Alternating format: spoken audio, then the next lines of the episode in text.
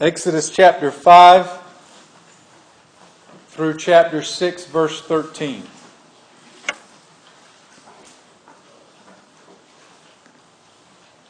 And follow along as I read God's word. Afterward, Moses and Aaron went and said to Pharaoh, Thus says the Lord, the God of Israel, Let my people go that they may hold a feast to me in the wilderness. But Pharaoh said, Who is the Lord that I should obey his voice and let Israel go?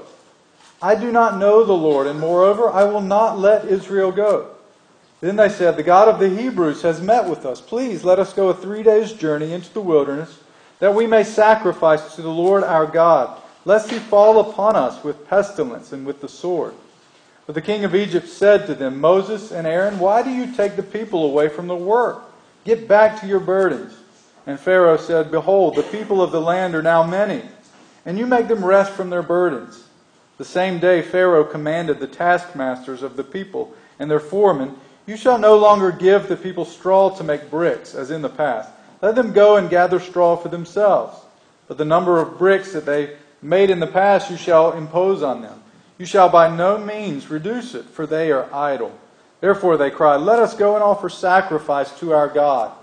Let heavier work be laid on the men, that they may labor at it and pay no regard to lying words.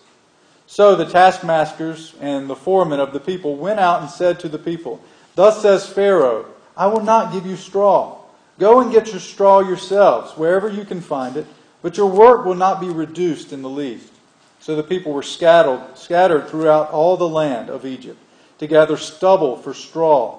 The taskmasters were urgent, saying, Complete your work, your daily task each day, as when there was straw. And the foremen of the people of Israel, whom Pharaoh's taskmasters had set over them, were beaten and asked, Why have you not done all your task of making bricks today and yesterday, as in the past?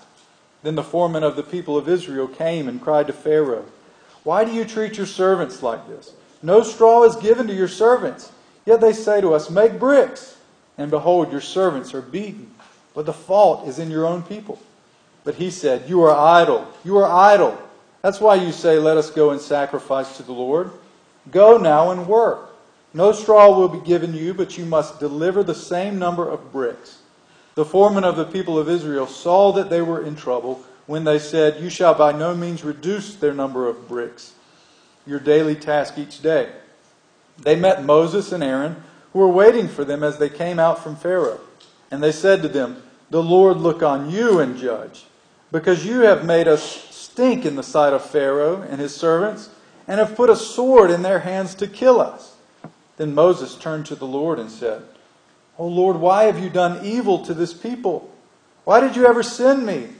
For since I came to Pharaoh to speak in your name, he has done evil to this people, and you have not delivered your people at all. But the Lord said to Moses, now you shall see what I will do to Pharaoh. For with a strong hand he will send them out, and with a strong hand he will drive them out of his land.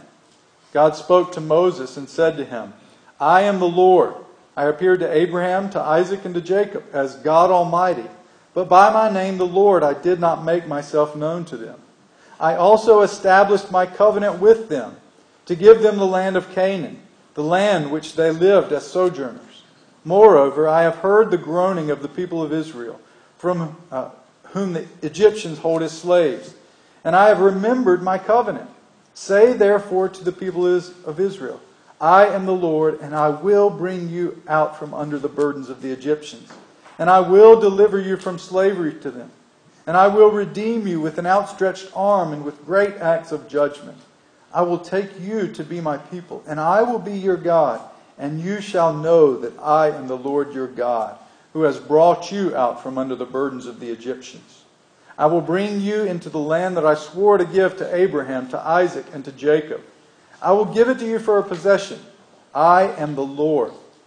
Moses spoke thus to the people of Israel, but they did not listen to Moses because of their broken spirit and harsh slavery.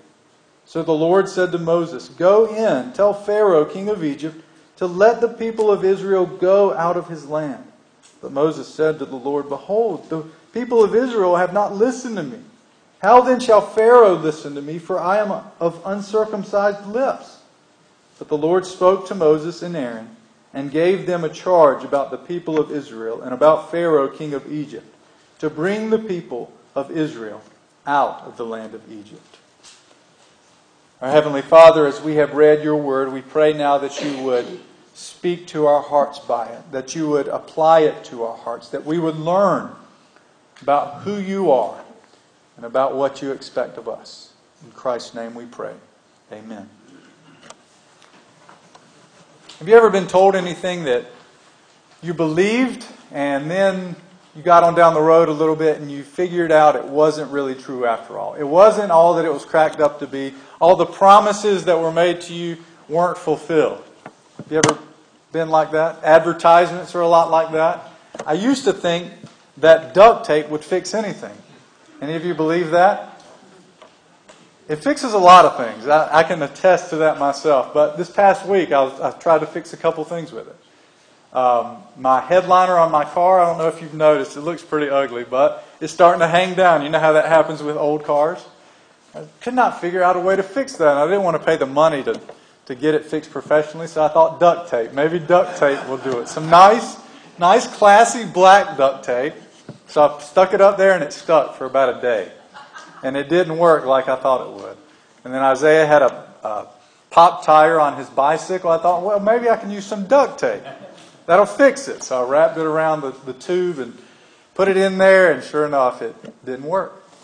The promises that, that I had in my mind about duct tape weren't fulfilled. And this happens with us in many different ways. Like I said, advertisements and uh, other people that make promises to us that end up not fulfilling them. But what about Christianity? You know that some people are told things about Christianity and what it will do for them that turn out not to be true, and then they leave it altogether. Think about some things that are told to people if they become a Christian. If, if you become a Christian, it will fix all your problems. Maybe some are promised if you accept Jesus, if you receive Jesus, then your marriage will be fixed. Everything will just go smoothly from here on out. Your life, your life will be fixed. No more hard times. You won't have to worry about anything anymore. It will all be fixed. Some people have ended up, maybe you have believed this lie that when you become a Christian, nothing bad will happen to you. Nothing bad will happen to your family as long as you do what the Lord tells you to do. As long as you accept Jesus and just do what He tells you to do, your life should be smooth sailing. Some people believe in what we could call a state farm gospel. Right? You know the jingle, State Farm, like a good neighbor, State Farm is there, and they have the commercial of two guys sitting in a car in Buffalo start charging them.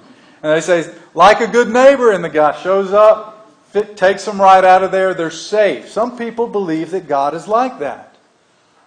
If you just say the magic words, or if you just do the right thing, nothing will go wrong. And if something does go wrong, your insurance will come and fix it. It'll give you a new house, it'll give you a new car, it'll give you a new life that has no problems. Our story from Exodus 5 and 6 shows us that that is not what the Bible teaches about God's people. We see an example here of terribly difficult circumstances that the Israelites were in. God had promised that He was going to save them, that He was going to rescue them. Moses and Aaron go and tell the people, and you remember how the people responded? They believed. The scripture says they believed and they worshiped God. They received it with joy. Moses and Aaron obeyed God and they told Pharaoh, let my people go. Let us go out into the wilderness. And how did Pharaoh respond? Who is the Lord? He responds by treating the Israelites with even more harshness than he was before, which was already terrible. Always, it was already, they were already being beaten and worked to death. And now, he works them even harder. And then the blame game takes place. Pharaoh blames the people for being lazy. The people blame Moses, and Moses blames God. Our story and our text teaches us something about the Christian life. It teaches us something about what it means to follow God. The life of obedience to God is full of difficulties and trials. And it's only when we have a proper understanding of all of this that we can trust and obey God even in the midst of those difficulties. I think we can learn from this text in several ways. First, we must understand that the call to follow after Christ is a call to suffer. A call to obey God is a call to suffer. Moses and Aaron obeyed God. Thus says the Lord, the God of Israel, let my people go that they may hold a feast to me in the wilderness. And Pharaoh responds mockingly, Who is the Lord? Who is this Yahweh that you're speaking of? I don't know who he is. Now, probably he had heard it of him at this point, but he was, he was kind of like saying, Who is this guy that he's going to take my people away from me and call them his people? These are my people. They belong to me. They will serve me. I will not let them go. The people persist. Moses and Aaron persist a little bit. And so Pharaoh blames them of trying to get the people out of work, blames them of being lazy, like children trying to get out of their chores, coming up with excuse after excuse. You say you want to worship just because you want to get out of your work. And on top of that, he increases their work. He makes unreasonable demands. Not only do you have to keep building the same, uh, making the same amount of bricks, now you have to go find your own straw. We're not going to provide it for you. The harvest season may have been over, which is why it says they had to go collect stubble from the fields.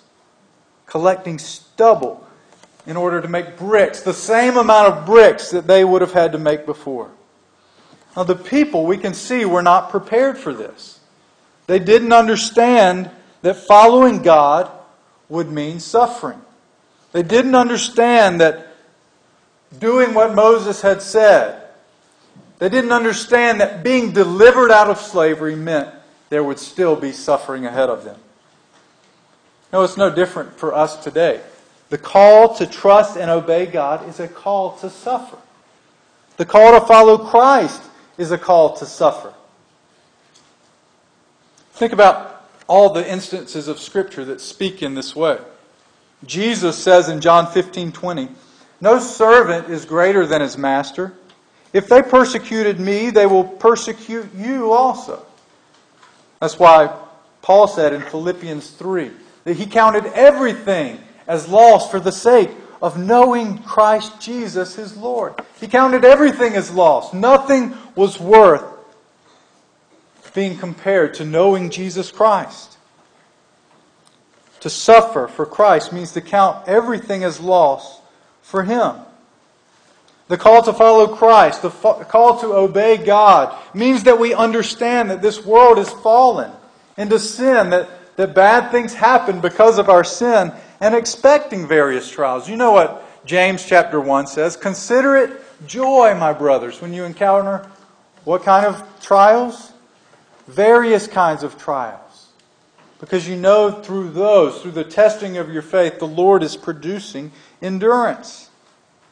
And then in Luke 9 23, Jesus says, If anyone would come after me, he must deny himself and take up his cross daily and follow me. See, if anyone in the whole world deserved to live without suffering, without difficulties, without trials, it was Jesus. He perfectly obeyed everything that his heavenly Father had told him to do.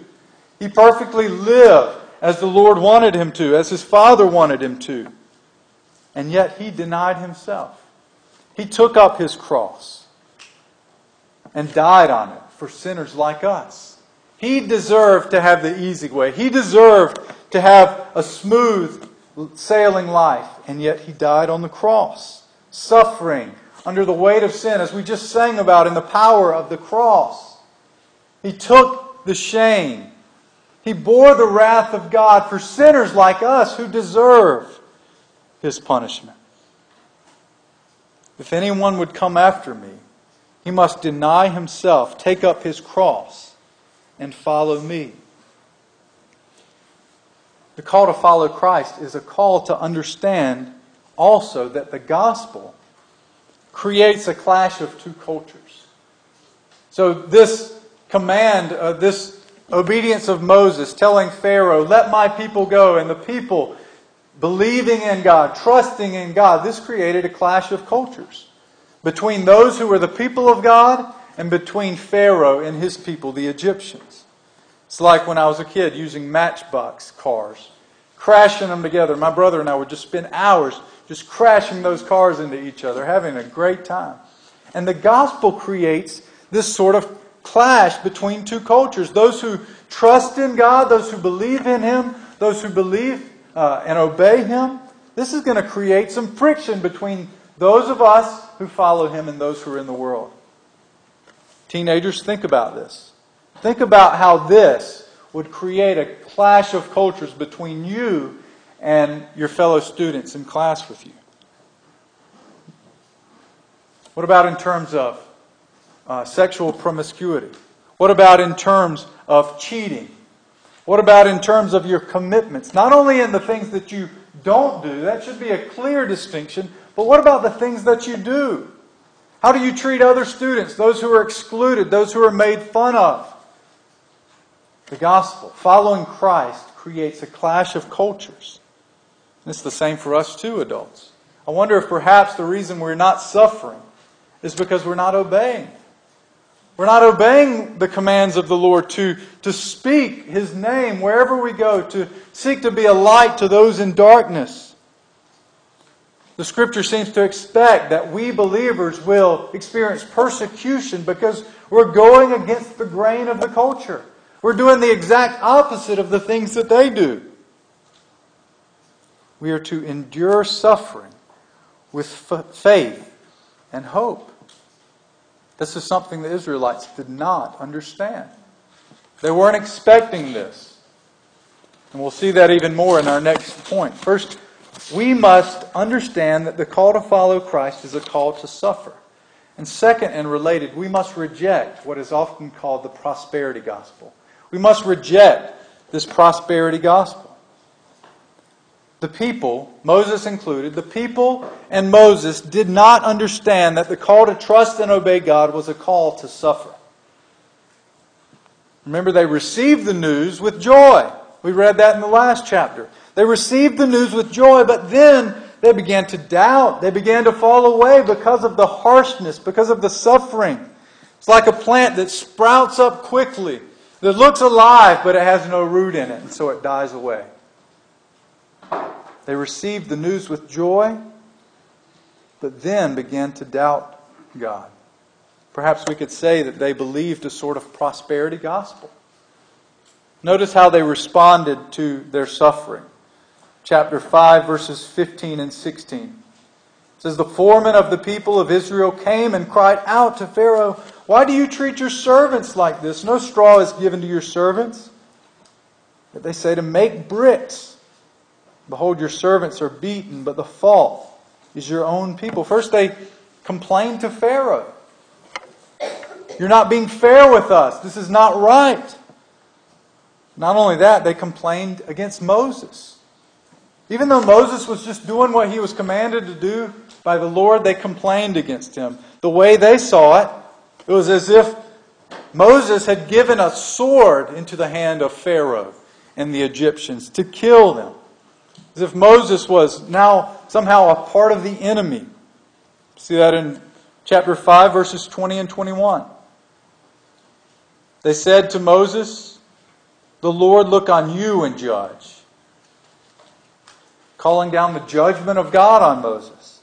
Because you have made us stink in the sight of Pharaoh and of his servants, and have put a sword in their hands to kill us. They blamed Moses. What did Moses do? Moses complained against God. He did more than that. He accused God. Good chapter 5, verses 22 and 23. Oh Lord, why have you done evil to this people? You, God, you're the one who has done evil. Why did you ever send me? I told you. For since I came to Pharaoh to speak in your name, he has done evil to this people and you have not delivered your people at all. You have not kept your promise, God. You promised to deliver your people, you haven't delivered them at all.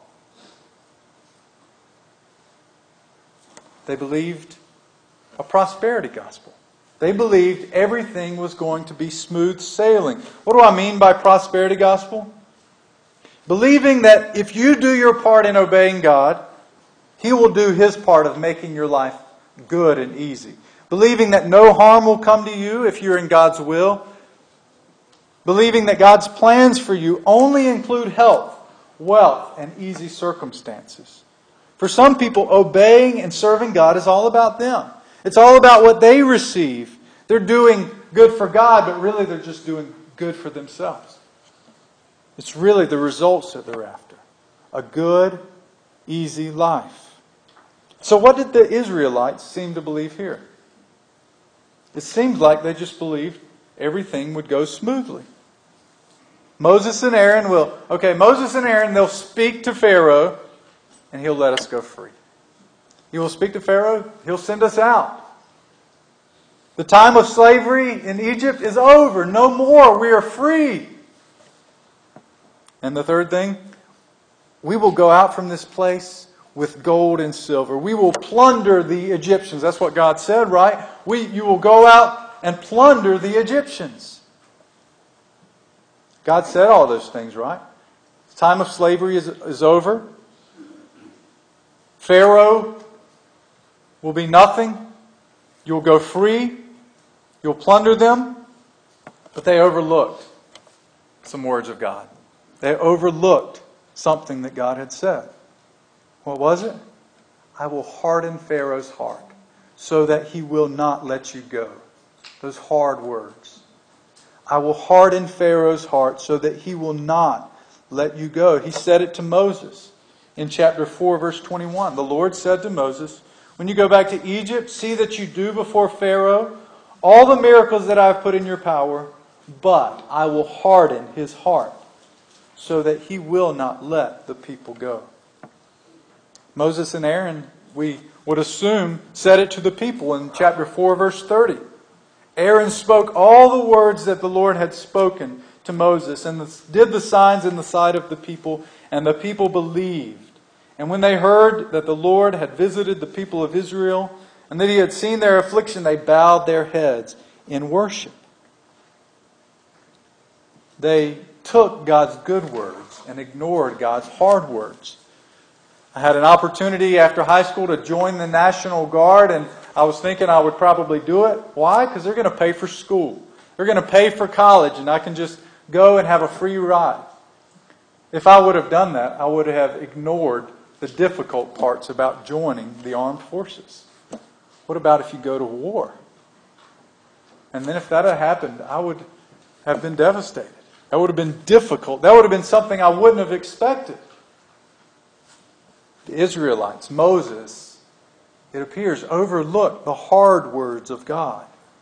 Many of God's plans are hidden from our understanding, and even when He reveals His plans to us, as He did here with Moses, He doesn't always reveal His methods or His timetable. He didn't tell them how long it would take, He didn't tell them when they would go out from slavery. When we don't understand the suffering we're going through, it may be, though, because we have overlooked some of God's hard words, some of the difficult words God speaks. Maybe we have unwittingly fallen for a prosperity gospel. Think about your own thoughts and beliefs towards God. Have you thought like this? Have you believed like this? If I give my tithe to the church, God will make sure that nothing bad happens to me. If I attend church and say my prayers and read my Bible like I'm supposed to, God will take care of my family and kids. Nothing bad will happen to them. If I do my part and live a godly life, God will do His part and make sure that I have plenty of money to be taken care of, good health, and happiness. Have you ever believed that? Have you ever begun to think in that way, if that's the case, you have fallen for a prosperity gospel.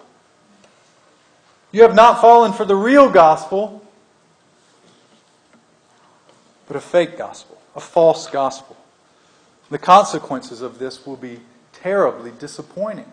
It's not just an issue of seeing an advertisement promising something and saying, oh, well, this is This is doubting God kind of disappointment. This is despairing that Christianity is even true. Some have left the faith because of this, because they believe if I become a Christian, then this will get better or this will get fixed. And then when the promise wasn't fulfilled, they thought all of it was a joke. Will lead to disappointment with God, doubt, doubting God, and as we see here with the Israelites, blaming God.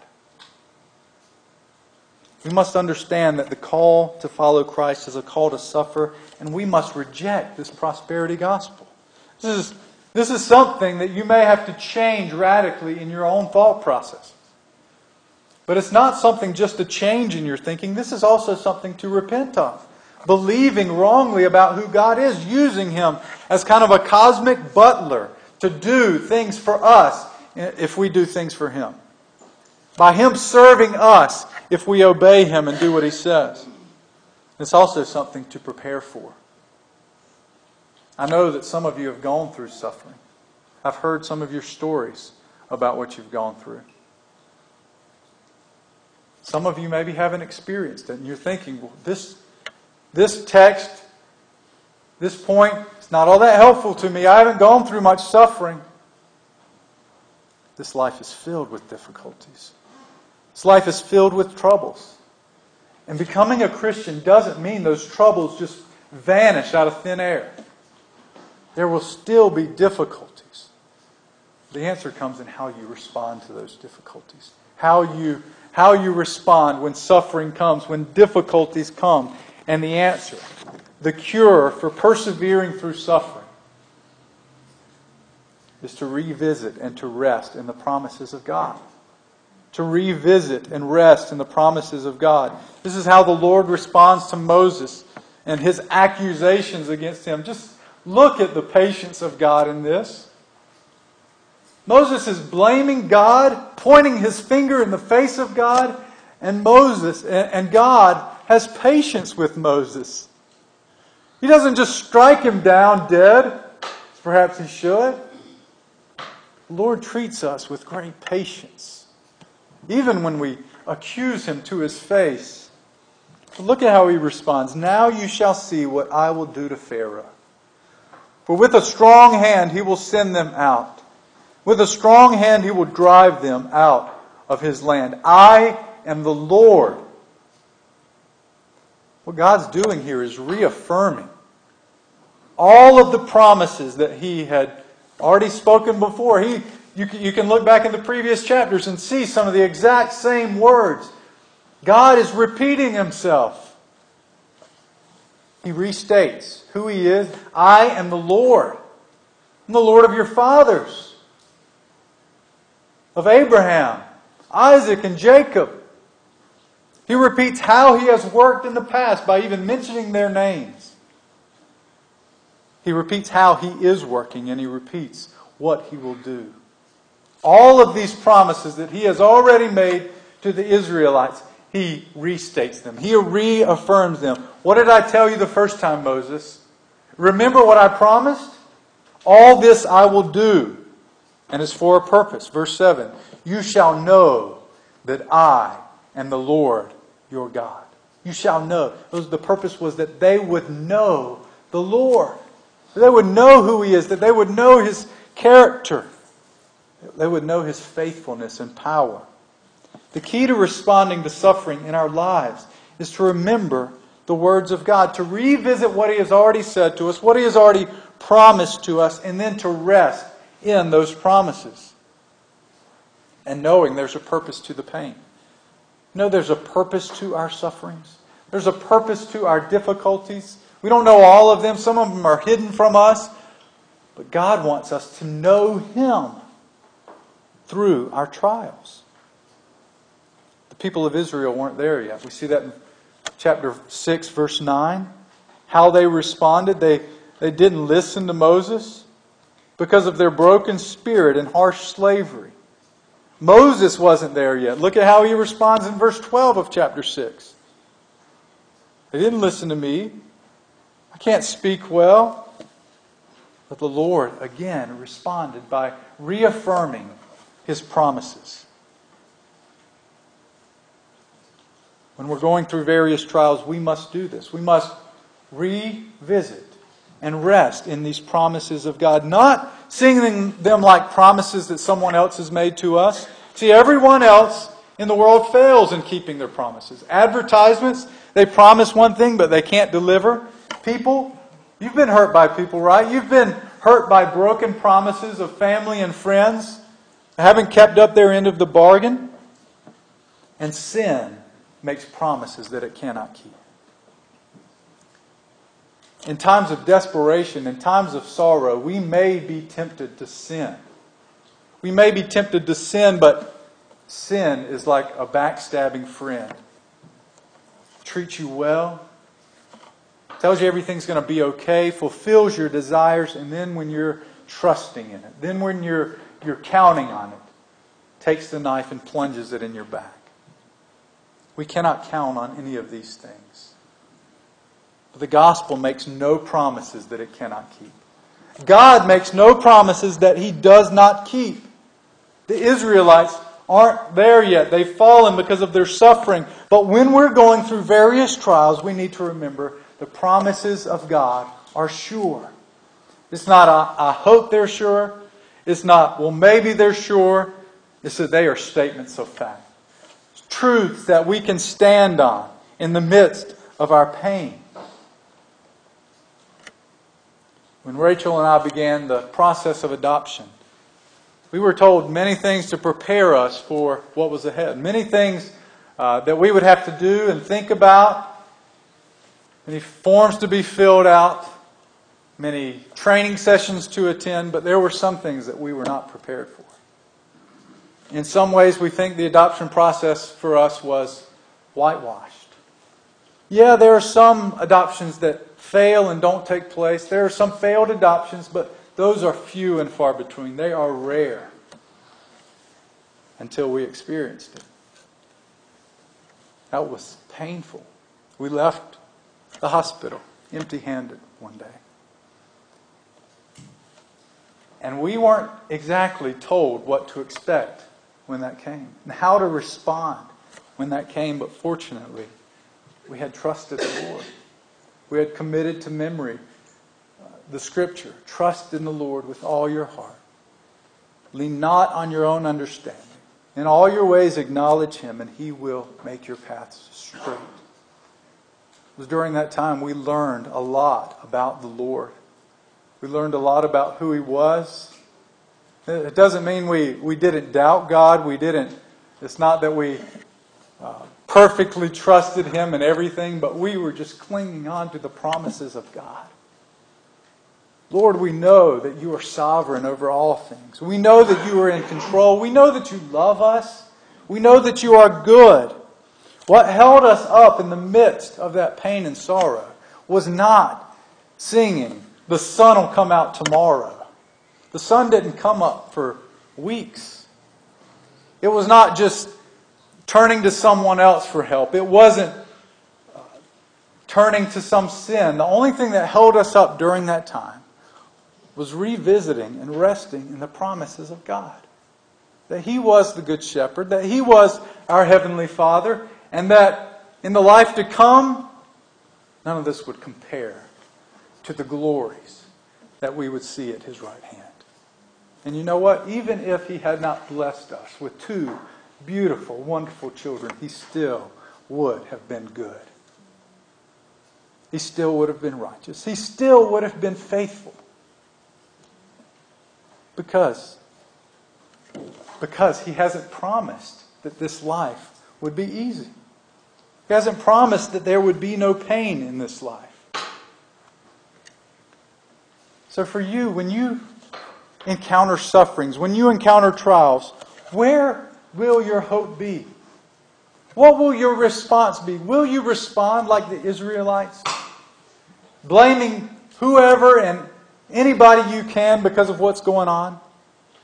Will you respond like Moses and point your finger to God and say, You did this. You're not keeping your promises to me?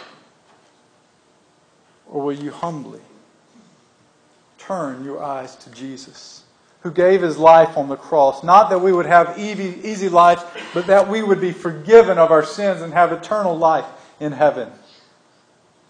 Where is your hope? Is your hope that nothing bad will happen to you? Is your hope in some thing or in some person, some relationship that you're investing in? Or is your hope in the promise of God? The promises that He has made to His people. Let's turn our eyes to Jesus. He is our rock, He is our anchor in the storms of life. Let's pray and ask Him to do it for us.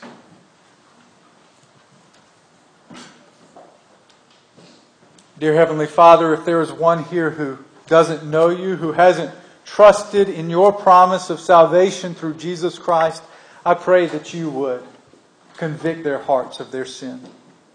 That they would see just how broken they are. That they would see how sinful they are and how much in need of your grace they are.